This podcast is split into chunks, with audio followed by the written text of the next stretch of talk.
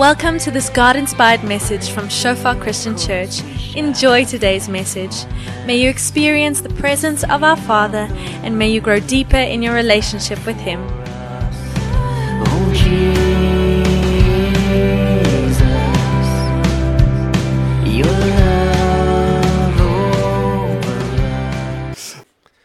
Yeah, I just want to, before we start, just affirm, you know, what Maria said. It just as he spoke, you know, got kind of like this indication of many times we stare at water and wonder why we are still thirsty. Interesting. That makes no sense. So as we come to God, let's not just look at the water, but let's partake. And as we're going to go through the specific text tonight, just maybe a couple of disclaimers before we start. We're going to look at Colossians 3 from verse 18 to 21, continuing with our sermon series through the book of Colossians. And we're going to look at the gospel in our homes. The gospel in our homes. And just as we look at that text, a disclaimer beforehand, I don't think there is an area or a topic more sensitive than this one. I don't think there's a place where we've maybe experienced, maybe as human beings, just in general, more hurt than at this place. There's no place that has been more foundational to our growth and upbringing than this place. And maybe for some of us, we're thinking now, you know, that couldn't be true because we didn't have a home. And that's what I mean by that. We were still raised by someone in certain circumstances with people having an influence in our lives. And it shaped and it forms us. And for some of us, there's been a lot of trauma, maybe hurt, some stuff that we had to go through, work through. And for some of us, we might say, you know, no, that, that doesn't influence me at all because there was a certain stage in my life where I said, I'm not going to allow that to influence me anymore. I'm going to cut that off, I'm going to forget that. But just that response shows how much that actually impacted us. To get to a place where we have to actually say something like that or go through something like that. And also, very important that when we go through this, there's inevitably a response needed response from our side, a response to the people maybe around us as we're going to deal with a number of different aspects fathers, mothers, parents, children, husbands, and the things that we maybe experienced and not. But very importantly, what God expects of us is firstly to take the beam out of our own eye. So as we go through this text, let's focus first on ourselves the things that we maybe got wrong, did wrong, responded maybe wrongly, and allow God to come and work with us, extend grace and forgiveness towards us, so that when we go to remove the speck, we can see clearly, we can do it out of grace and love. But that inevitably has to happen as well. Now, God says, don't remove the beam so that you can just look at the speck in your brother's eye. No, but when we remove it, we can see more clearly. That still has to happen. There's still a conversation that's needed. So let's do that, but let's first look at ourselves. Secondly, the thing that I also want to say is that as we go through the gospel in our homes, there's a couple of facets, specifically maybe in the evening service. There's not many of us that's maybe married or have children already. So there's kind of a tendency when we get to certain parts to maybe just like zone out. Because this isn't specific, specific to me. I'm not a father or a mother yet. Maybe we're living not in our parents' home anymore, so we think, you know, this whole children thing doesn't apply to us anymore. But inevitably, we are not just called to receive for ourselves. We are called, as we saw through the book, to also instruct and correct one another in love. So we also receive so that we can walk in a road of accountability and discipleship with the people around us as well. To receive so that we can lead and teach others as well. Thirdly, also as a church, we relate to one another as family. We read in 1 Timothy 5 verse 1 Do not rebuke an older man harshly, but correct him as you would a father. Older women as mothers, younger women as sisters, younger men as brothers. So we relate to one another uh, also in that way. And specifically, in a couple of weeks, going to also take a look at parenting. Now, maybe for a couple of us, okay, well, we hopefully still a lot of us, you know, is going there. You know, we want to get there. Amen. Some people just thought, well, we're a couple of steps behind. There's some stuff that needs to happen before we can think about that. But nonetheless, we go, we're going there. But also, a process of raising children also gives us a bit of an indication of how to do discipleship well, as we also walk with one another. So these things apply to many areas of life. So as we speak about them, Let's not zone out. Okay. Let me pray for us and then we dive in. Yes, Lord, thank you for your goodness. Thank you for your faithfulness, Lord. Thank you that you are here tonight, Lord. Holy Spirit, busy working in hearts. And we pray by grace, Lord, that this is a very sensitive topic, Father, very confrontational many times. That we would look into the mirror, Lord, as Scripture says, the Word being a mirror, Father. And sometimes we see, Lord, things that we wish weren't there. But tonight we pray by grace, Lord, may we not look away. May we deal with it. May we not justify ourselves. May we not blame those around us. Do they influence us? Yes. But that's not the call, Lord, of what you've called us to do and to be. You are the one that enables, Lord. For that we say thank you. Thank you, Jesus, that everything you call us to do, you've set the example for us. We have a high priest that is not unable to sympathize with our weaknesses, but in every way was tempted as we were, yet without sin. So we can come to you, Lord, boldly to receive help in time of need. And thank you, Lord, that we can acknowledge that every single day is a time of need. We need you, Lord. Thank you, Holy Spirit, that you are here, enabling in us and giving the desire in us, Lord, to obey you. Thank you for your goodness, Lord, in Jesus' name. Amen. so, just a quick thing that I want to mention as we've worked through this book, specifically when it comes to this specific text, we kind of want to focus on relationships and certain things and isolate the text. But as we've seen through these last couple of months, that everything kind of bears on the interpretation of the text that follows. We have to consider the text in the book that it's in. And just to quickly remind ourselves of what this book has taught us quickly is that when we truly believe the true gospel, it immediately produces faith, hope, and love. And it does so increasingly. So, as we consider this topic tonight as well, we want to ask the question is this in my life and is it increasingly so? Is it increasing in my life? What does faith, hope, and love mean? And we've looked at it now in community last week, and we're going to look at that now in the home specifically, how that looks like to live out the gospel in our homes and to ask ourselves that question. And maybe before we jump in, I want to ask us a couple of questions. And the first question is How is the gospel currently shaping your home? Maybe for those who grew up in a certain place and we're not living with our parents maybe anymore, how has the gospel shaped your homes?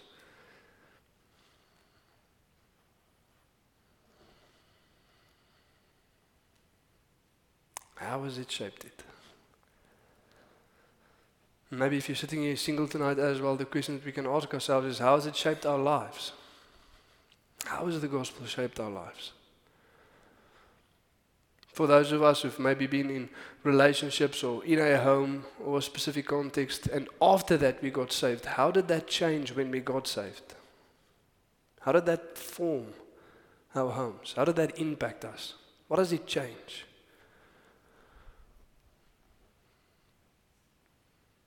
And is it doing that increasingly?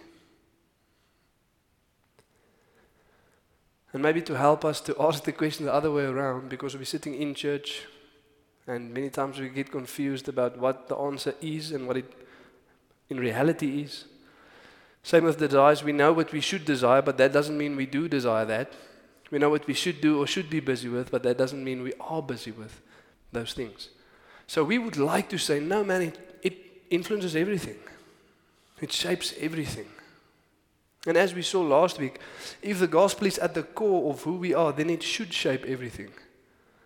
The thing that we desire most, or the thing in life that we worship most, will shape our lives the most.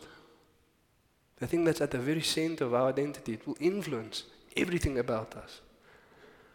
So it's not whether we want to be formed or not, it's what are we allowing to form us? Who are we allowing to form us? The things that we desire most and worship most. So if that is the gospel, then the answer should be everything. But now to ask it in the reverse way, if we should remove the gospel today from our homes, what would change and why? If we decided right now we're not going to serve God anymore, what would change? And why? Some of us like, well, we wouldn't be here right now. That makes sense. But hopefully that's not the only thing. I think in some stages of our lives regarding where we are, the effect of passivity in our lives, many times we come to the realization, shucks, if I'm really honest with myself, maybe only Sunday night would change. Sunday night maybe Wednesday night. Be two events type of things that I don't go to, but I think the rest would kind of still maybe look the same. Many times we focus specifically on character because that's like an easy opt out. I think if we would remove the gospel right now, if we would stop serving God right now, there'd be less grace, less forgiveness, less mercy, less compassion. And yes, that's so, but also practically. What would practically change? You see, because if character is the only thing that changes, we think the gospel is there to make us better people so that we can still live out our own will for our lives. Still build our own kingdom, just do it with some better character attached to us. That's not the message of the gospel. That's not the goal of the gospel. It's not the aim of what God came and did. But with He transforming our character is also what we live for. When we came to Christ, we denied ourselves, took up our cross, followed Him. So there goes my ambition, my will, my plans, and I've now embraced God's plans for my life. So I'm actively busy building His kingdom, pursuing His purpose. And if I'm actually doing that, if I stop doing that, a lot would change. Not only character wise, but practically as well. But not only influence what I do, but also why I do certain things. Amen. With that in mind, let's take a look at these four verses and see what we can learn. Wives, submit to your own husbands as it is fitting in the Lord. Husbands, love your wives and do not be harsh with them. Children, obey your parents in everything, for this pleases the Lord. Fathers, do not provoke your children, lest they become discouraged. And to remind ourselves now that the previous verse, verse 17, said, Whatever we do in word and deed, do everything in the name of the Lord Jesus, giving thanks to God the Father through him. What does the name of Jesus mean? For Jesus, like Jesus, in line with the will of Jesus, motivated by a love for Jesus. It's for Jesus. So everything we do in word and deed, let it be for Jesus, motivated by Jesus, a love for Jesus. And this is that as well. And the one thing that we should note is the motivation for living in this way. What produces this kind of lifestyle? Very important for us to note. We see two times here in these four verses, but then in the rest of the text as well around it. As is fitting in the Lord. Wives live this way because this is fitting in the Lord. If you are in Christ, then He expects of us to live this way. Children, for this pleases the Lord. This is pleasing unto the Lord. And the rest of the book as well, because we've been transferred from the kingdom of darkness to light, because we've been reconciled to the Father, because Christ in us is the hope of glory, because He made us alive again with Christ, canceling the record of debt, disarming the rulers and principalities. He raised us with Him, so let's seek the things above where He is seated. And because Christ is our lives, let's put on the new man and walk in that way. As we've received Christ the Lord, let's walk in Him. Very important to note. This is because we follow Christ. And for those of us who are single tonight, we live out the very same thing in relation to God. Wives, in submitting to husbands, where do we learn that? In our submission to God. Very important for singles to note this tonight as well. It also flows out of that. If we are single and we are struggling to submit to a perfect God, then we will not submit to an imperfect husband. Are you with me? This is where we learn that. This is where that flows out of. And men, beware of that. If we are looking for soulmates to walk the rest of our lives with one another, if she struggles to submit to God and follow God, who is perfect, you are in trouble. because you are imperfect. Good luck. Same with the wives. If we are looking for a husband, what characteristics should be there? Where does he learn to love well, to serve, to be gentle and kind? In serving God and his people. If you cannot serve God in love, if you cannot serve the people of God in love, he will not serve you in love. Are you with me? Be wary of that. Be careful of where we find what we're looking for because this flows out of a relationship with God. This is what He expects of us. And many times we make the mistake in doing this the wrong way around. This scripture says, because we love God, because we follow God, because we want to please God, that makes us live in a certain way to those around us. It makes me live towards my husband in a certain way. It makes me live towards my wife in a certain way. It makes me live towards my children in a certain way. It makes me live towards my parents in a certain way. It flows out of my relationship with God. Because I love God, I serve those around me in a specific way. And many times we do it the other way around. Instead of doing our relationship with those around us for God, we want a relationship with God because of our current relationships not working well. Are you with me? So instead of just obeying God, we see all of a sudden, shucks, our relationship isn't working well anymore. There's some disagreement. There's some arguments, there's some fighting going on. Whether it's a romantic relationship, husband and wife, whether we are dating, whether it's with our parents or our children, all of a sudden, something isn't lucky anymore. And now I want to go and see what God says so that He can quickly come and fix this for me. That's the other way around. That's not gospel based. That doesn't flow out of my relationship with God. But my intention in drawing near to God is based upon my current relationships not working. Are you with me? We many times do that in different areas as well, not just specifically related to relationships, but whatever we deem very important in life business, health, finances, whatever the case might be if it gets a little bit shaky, we run to God. We want to rub the lamp and see if the genie pops out. If he's going to grant us three wishes. Are you with me? Instead of doing life out of a relationship with God. But now the question how would we know? Because unfortunately, as humans, we're very good in justifying ourselves, kind of deceiving ourselves a little bit with what our motives truly is, why we are doing the things that we are doing. So, how would we know? Because it's going to look the same. Two people doing the same thing, but for different reasons. So, how do we know? The first indication that we can get is to examine our time in the Word and our time in prayer. Is it fluctuating often? Now, none of us will have like a perfect prayer life or perfect devotion to God because we're sinful human beings. If you have one, say thank you to God. But is there a lot of fluctuation? And why the fluctuation? Does it seem that every now and again there's trouble in my life, there's some conflict with the people around me, or there's stress in whatever thing out there? Now all of a sudden I pray, now all of a sudden I worship, now all of a sudden I gather with God and His people. Because then we're doing it the other way around. Also, the content of our prayer lives also reveal a lot about us. What are we praying for? What are we praying for? You see, many times the content of our prayer lives kind of gives the indication that the purpose of prayer is the comfort of man. God gave us prayer so that we can inform Him what we need so that we can be comfortable. That's not the reason for prayer. It's the will of God. Lord, your will be done, your kingdom come. Amen. Couple of things that can give us indication, but now, kind of the crux of the matter, for us as individuals or as households, here's the real question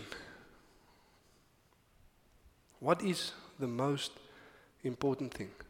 What shapes us most? When we ask that question, when we remove the gospel, what changes? Is it a lot of things or is it only a couple of things? What's really at the foundation?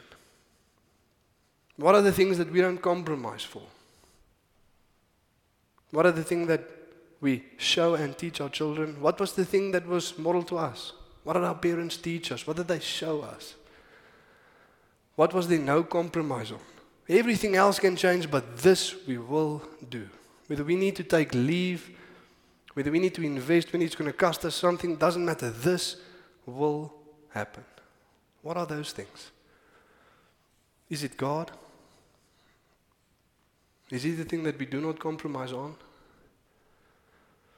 Do we plan our lives around God or we fit God in to where we have space? And many times we do that. Look at the calendar for the year. Look at where we have leave, where there's long weekends, where there's family vacation. Okay, this one's getting married then, that, that one is having a birthday then. And after having all of that planned out, okay, there's eight Sundays left, and man, if it's not cold, we're going to hit the church hard that weekend. Are you with me? Or do we plan around the things of God? Is that why we really shape our lives? You know, some of us, we would do for ourselves and for our children, and the same with our parents as well. They would move mountains for certain things, certain things that has to happen. Whether it's school, whether it's some sport, whether it's some activity that we are busy with, but man, we'd move mountains to see that this thing takes place. We would drive to Cape Town if we have to, we take leave if we have to. But this needs to happen. Is the same true when it comes to the things of God? Is it really the most foundational? You know, for some of us, maybe it's exercise. Man, we would move mountains, but we are going to exercise. There is no way that we're missing that. We're going to do everything. We'll get there. And if we're feeling kind of sick, we're going to see maybe you know, it's just a thing that we're going through, but we're going to do that. For some of us, it's literally TV shows. Some people are devoted to TV shows. And they'll take leave if they have to. I'm, I'm serious. But we're going to watch that. That's coming out, or that thing, we can't miss it. Or for certain sports, you know, certain people stayed up a little bit later last night than usual, maybe to watch the rugby or whatever the case might be. And if that means we die tomorrow and we miss church, that's okay. Why? Because this is more foundational to us. Interesting to see. And again, it's very times confrontational. Staring at the mirror and seeing what's truly in there. But God expects of us not to look away. Because as we also see through this book, that the answer is when we are confronted with certain things that's in our lives, the right answer is not to pretend that they're not there anymore. It's not to decide, okay, Lord, sorry, I'm going to start to long for something else now. That's not how it works. We need to take it to God and see, Lord, I, I see that I'm viewing something in the wrong light. And it could be a good thing. It can be a good thing. But when we make a good thing an ultimate thing, it destroys us and we destroy it. As Jenny from Shofar Joburg says so beautifully. Whenever we idolize something, it will destroy us and we will destroy it. It will be destructive. And it can be a, a good thing. But we shouldn't make that an ultimate thing. And to ask God, Lord, I'm seeing this thing, but show me the reality of it. I'm trying to find life in something that cannot give life. That's why relationships are many times destructive. You're seeking life in the, in the wrong place. It's kind of like two trees being ripped out of the ground and being plugged into one another and thinking that they're going to bear fruit. It's not how it works. We need the ground, and then next to one another we can bear fruit. But God is the one that gives life. And to ask God, Lord, show me. I'm seeking life in the wrong thing. Show me the beauty of who Jesus is. Show me the beauty of what Jesus has done. And as we reflect on these couple of things, I'm going to just give us a minute to maybe just answer that question for ourselves. But what is the main goal? What is the priority? What are you working towards? What's the thing that you're not compromising for? What is that? Answer it for yourself. And again, we don't need to do a lot of thinking, we just reflect on the last couple of months of our lives. It will give us an indication, like we saw a couple of weeks ago. Go and look at where you spend your time and your money and it will tell you who you worship. But what are those things? Why don't you compromise on? For those who are parents, what do we teach our children? We would teach them anything. We teach them how to ride bikes, how to play certain sports, how to get a good ed- education, how to study well. Do we do the same when it comes to the things of God? Do we do the same? You see, my children might go to sleep a night of two without brushing their teeth. But there will not be a night when I'm present with them that we would not spend time in the Word and I teach them how to pray. Because that is foundational. We don't compromise on that. Doesn't matter how tired I am, doesn't matter how sick they are, we do not compromise on that. I might miss my own quiet time because compromising your own spiritual life, that's something, but compromising the spiritual life of our children, that's something else. And to allow God to come and show us, but what are we teaching them? Many times we tell them, you know, God is the most important thing, but yet when it comes to compromise, He's the first one to go. He's the first one to go. The first thing to be shifted aside so that we can get to all the other things. But what are we teaching them? What's most important? As we consider that, let's take a look at these four verses and see how Paul structures them and see how it looks like when each person places God first and lives out the gospel in our homes. Wives, submit to your own husbands as is fitting in the Lord. Husbands, love your wives and do not be harsh with them. Children, obey your parents in everything. For this pleases the Lord. Fathers, do not provoke your children, lest they become discouraged. And it's an interesting thing that Paul does here. You know, the manner in which he places it. He speaks to the wives, and then he gives them a reason for doing a certain thing. Then he speaks to the husband and gives them a way of doing a certain thing. Then he speaks to the children and again gives them a reason for doing a certain thing. And then again he speaks to the fathers and gives them a way of doing a certain thing. So for the husbands, there's a way of doing a certain thing, and for the wife and the children, there's a reason for doing a certain thing. And the reason is because this pleases God, this is fitting in the Lord. This is what God expects of you. And Paul's doing a very smart thing. He does the same thing in Ephesians 5. He first speaks to the wives and then he addresses the husbands. And he also gives a reason for the wife of why she should do a certain thing, and again gives for the husband a way of doing a certain thing because he knew we are going to misinterpret this. We're going to abuse this. We're going to not understand this the way that we should. And so, firstly, to look at the wife. It says, do this because of God. And the thing that we should understand here is when we are married to a husband that's maybe harsh with us, with us, I'm obviously excluding myself, but you know what I mean.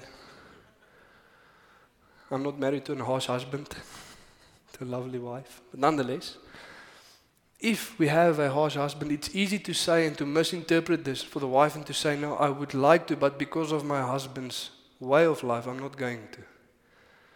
He's disabling me from doing this specific thing. And God says, No, that's not the problem. The problem is your relationship with me. Because although He might make it difficult, although it might be more difficult in certain context and with a certain person, the reality of it flows out from God. The gospel produces in us the ability and the willingness to do this. As Paul said, when God calls him to do a certain thing, he does it with all his power that he mightily works within me. In Philippians 2 from verse 12, we read, Work out your salvation with fear and trembling, because it is God who works in us both to will and to work for his good pleasure. He gives us the ability and the willingness. Die vermoë en die bereidwilligheid in Afrikaans to do this. And very important for us to understand here. And when it comes to the wives, again, for the singles, we can relate this in our relationship with God. But there's a specific Greek word that's used here. It's not the word obey. That's the word in verse 20. Obey. But in verse 80, submit. Onderdanigheid en gehoorsaamheid. Two different words. And when it comes to submission, in the old Roman context, how they used to use it, they used to use the word obey. Because you must, because your husband says so. That's not what this word means. Submission means willingly placing yourself under someone else's authority for them to lead. Willingly. And there's a, a perfect example of this. There's a story about a lady taking a child, a, a child to the doctor. And as they're sitting in the room, the child is busy running around and causing some chaos. And eventually the mother tells him, Hey, come and sit. And the child doesn't listen. He continues. And she says, Listen here, a certain part of your body is going to burn a little bit more if you don't come and sit. And because of fear of punishment, the child comes and he sits. And he looks at his mother and he says to her, I just want you to know, in my head, I'm standing. That's not submission. And for, for those maybe in marriage, you can relate to a time where that maybe uh, might have been the case. I just want you to know, in my head, I'm standing. I'm doing it now, but I don't want to. That's not what God expects of us. A willingness. A willingness to submit. A willingness to place myself under someone's authority for them to lead me. And again, ladies, if you do not trust the man that's leading you and you don't want to willingly submit to him, why would you marry that person? Don't do that. Don't do that. Know what you're committing to. The marriage is a very, very beautiful thing, a very, very holy thing, but also a very, very challenging thing. There's nothing that will challenge you more, there's nothing that will shape you more. Why? Because it's the place in life we have the opportunity for the most selfishness. There's constantly someone else that God says you must consider and put first. And you're going to be with them always. So there's always going to be opportunities for selfishness. And we struggle with that because we want to place ourselves first. Be very careful who you follow. And again, guys, if we're looking for the girls, someone that doesn't do this in light of a perfect God will not do that in light of an imperfect husband. Ladies, if you want to learn this well, learn this if you are single in relation to God. To willingly submit to Him and to willingly follow Him. So that we can apply that and live out the gospel in that way in our marriages one day. Because we are embodying something. Jesus' obedience to the Father and the church's obedience to Jesus. We are living out the gospel. It's one of the best things we can do for our children to model the gospel for them in the way we live our, we live our lives. Then we're going to quickly take a look at children and then jump to the husbands and the father. I'm going to just briefly pause here with the children. We're going to take a look at that in a couple of weeks, having a two or three week series where we specifically focus on raising children well. But here it says to the children the same thing Obey your parents in everything, for this pleases the Lord. And you might say, No, but my dad provokes me makes me feel discouraged. He's always nitpicking, always finding fault. And God says, yes, that might be the case. That might have an influence. But the primarily reason why we do this is out of our relationship with God. If you are constantly in conflict with your parents, it might not be their fault. It might be our relationship with God. Don't hear me wrong, I understand. That there's context where people act and do some strange things. And I'm not saying that we should endorse that. I'm not saying that we should be okay with that. Because this scripture also implies that we understand that the highest authority is God.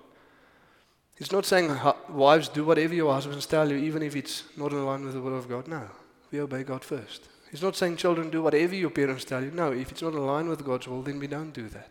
But we still honor them. Are you with me? God's authority comes first. But there must be a willingness in our hearts to live out in obedience to our parents in such a way that it shows them something of the gospel. And I know for a lot of us, the younger generation, it's kind of the, the fruit of revival. Our parents coming out of this traditional Christian background. And many of us are longing for our parents to get saved, praying for them, wanting God to come and save them and change them. This is one of the ways that we can actually live out the gospel in how we relate to them, how we listen to them, how we obey and honor them as it is fitting in the Lord. Not to agree with something that's out of line with Scripture, but nonetheless to live in this way. Amen. And to go into introspection. And again, if this was not the case, what does Scripture expect of us? To repent before God and to go to our parents. And say, hey, I want to say sorry. Sorry that I did not always obey. Sorry that I was rebellious. Sorry that I do not always honor you. I want to apologize for that and ask you to forgive me. That's what the scripture expects of us. Amen. Could be confrontational, but nonetheless. And also, if you get to the husbands and the fathers part as well, to go and have a chat. Husbands to wives, wives to husbands, children to parents as well. I'm becoming discouraged. You're always nitpicking, always finding fault. Certain things that you do provoke me. Go and have that conversation with one another. But we're going to look in just a moment at a, a verse that I just want to leave with us as we go and do that. But fathers, here it comes. Husbands and fathers. Like I say, for the wives and the children, there's a certain reason for doing something, and for the husbands, a certain way of doing something. Why? Because God wants us to exercise the authority that He gives us in a godly manner. Not to abuse it, not to misunderstand it. And He says here, do not be harsh with your wives. 1 Peter 3, verse 7 puts it beautifully. It says, Husbands, live with your wives in an understanding way. So God is saying, in the way that we lead, we must do it always in consideration to the people we are leading. Not selfishly, but considerate. Putting the other first, considering them first, and constantly. Fathers, do not provoke your children. Consider them in the way that you lead. Do not be passive and do not be overly aggressive because both those things are going to provoke them to anger or make them discouraged. And then when we look at the world around us and when we look at the youth and the younger generation, we see those two things. They are either angry or discouraged, either raging or full of despair. We see that around them. And again, here's also a place for compassion. We're going to get to that in a moment. Because certain fathers want to, but they can't because they are not filled themselves. We cannot give what we do not have. In every one of these examples, we need to receive the gospel so that we can live out the gospel. So if there's certain frustrations or certain angers building up, have compassion. They cannot give what they do not have. They cannot live out what they never saw. They cannot give what they did not receive. And that makes us act towards them in a different way. Amen. But for the husbands here, consider the way you lead. Consider your wife. Consider your children. And again, ladies, if you're looking for a husband to marry, if he doesn't consider God and his people, he will not do so you. Why? Because that flows out of a relationship with God. It flows out of that place. To such a strong extent that in 1 Peter 3, verse 7, it says, Live with your wives in an understanding way, showing honor to the wife as the weaker vessel, because she's co heirs with you to the grace of life, lest your prayers be hindered. In other words, if you do not live in this way with your wife, God will not listen to your prayers. That's quite a strong statement. That's how much it flows out of a relationship with God. That God says, if you don't do this, if you don't live in this way, I will not listen to your prayers. Why not? Why does God say that? James 4, verse 3 says that you pray and you do not receive because you ask selfishly to spend it on your own motives. And God says, The husband that doesn't live with his wife in an understanding way is a selfish man, and I will not listen to that prayer because it's self centered, self focused. I've called you to consider those around you. Consider your wife, live with him in an understanding way. And it's so perverted by the enemy that there's a saying the world has to justify not doing that. And it's what? Who can understand women? Have you ever heard that? But who can understand him? The man that is willing to. That's who. If you're willing to. If you go to God and says, Lord, lead me so that I can understand. I can promise you, He will help you do what He has called you to do. He will make you able and willing to do that. But if not, God will not listen to our prayers because we're not considering those around us. And we're seeing this in two ways. And again, we can apply this to discipleship as well, and how we handle the people around us as well. But one, in selfishness and emptiness, the men understanding this the wrong way. In the Western culture, we see this many times that what the selfish, empty man thinks submission is, and what it means for him to be the head of the house, is for the wife to serve him constantly, to do everything. While he just sits back and relaxes. No, that's not what it means. And Paul in Ephesians 5 explains this beautifully. He says, Wives, submit to your own husbands as it is fitting to the Lord's. Husbands, do what? Lay down your life for your wife as Jesus did for the church. Man, that's a high call. Man, that's a high call. Lay down your life for your wife as Jesus did for the church. Jesus says, I did not come to be served, but to serve and give my life as a ransom for many. When the feet was washed, who had the towel around his waist? Jesus. Husbands, you are the one that's called to serve. You are the one that's called to lead in that way. But you cannot do that if you're empty. You need to receive the gospel to live out the gospel. Ladies, if he doesn't serve the church, he will not serve you. If he doesn't serve the bride of Christ, he will not serve another bride of Christ. Are you with me? Very important for us to note this, to see this. It flows out of that place. And then the other spectrum for both husbands and for parents alike, when it comes to children as well, there's an unhealthy way of serving them. See, Jesus serves us in a way that enables us to follow God better. He comes, he sees, he's understanding, he knows what we're going through, he has sympathy with that, but then he serves us in a way that helps us serve God better. But there's an unhealthy way of serving where we do everything for everyone. And where we serve our children in such a way that we give them everything and we do everything for them, and we do not teach them to do it on their own. We don't serve them so that they can do it on their own. We do it for them. And we give them any, everything just because we can. And that disables them because it's not how the world works. And eventually they have to stand on their own two feet, but they can take responsibility for nothing. They can do anything because dad always did it for me. Mom always did it for me. And we many times don't allow reality to discipline our children. God comes and He disciplines us through reality. Whatever you sow, that you will also reap. A loving God. But He gives us the word to explain why that happens. Many of us maybe have experienced this. You went through school, whatever, you didn't do your homework or that assignment, or whatever the case might be. And instead of bearing the consequences the next day, mom or dad stayed up all night and did it for you. And in that way, they're serving you, but in a way that disables, that doesn't enable. If you stayed up with them and they helped you work through that, yes. After certain parts of your body also burned a little, yes. A healthy way to enable us to follow God. That's what God has called us to do, so that we can live out the gospel. And again, the father is embodying something here, the husband is embodying something here. Jesus laying down his life for the church, the father disciplining us out of love so that we can live out the gospel in our homes. Amen. And as we consider this, and firstly, like I said, to do introspection and allow God to come and deal with where we've done wrong, where we've treated people wrong, where we've responded in the wrong way because of our relationship with God, to first forgive us. But then we must go to them and have a couple of conversations. But how do we do that? And I want to leave this verse with us as we go and do that. And it's Colossians 3, verse 12 to 14, the text that we looked at last week. And it says the following Put on then, as God's chosen ones, holy and beloved. That's the gospel. God chose us he made us holy because He loved us. In light of that, put on compassionate hearts, kindness, humility, meekness, and patience, bearing with one another.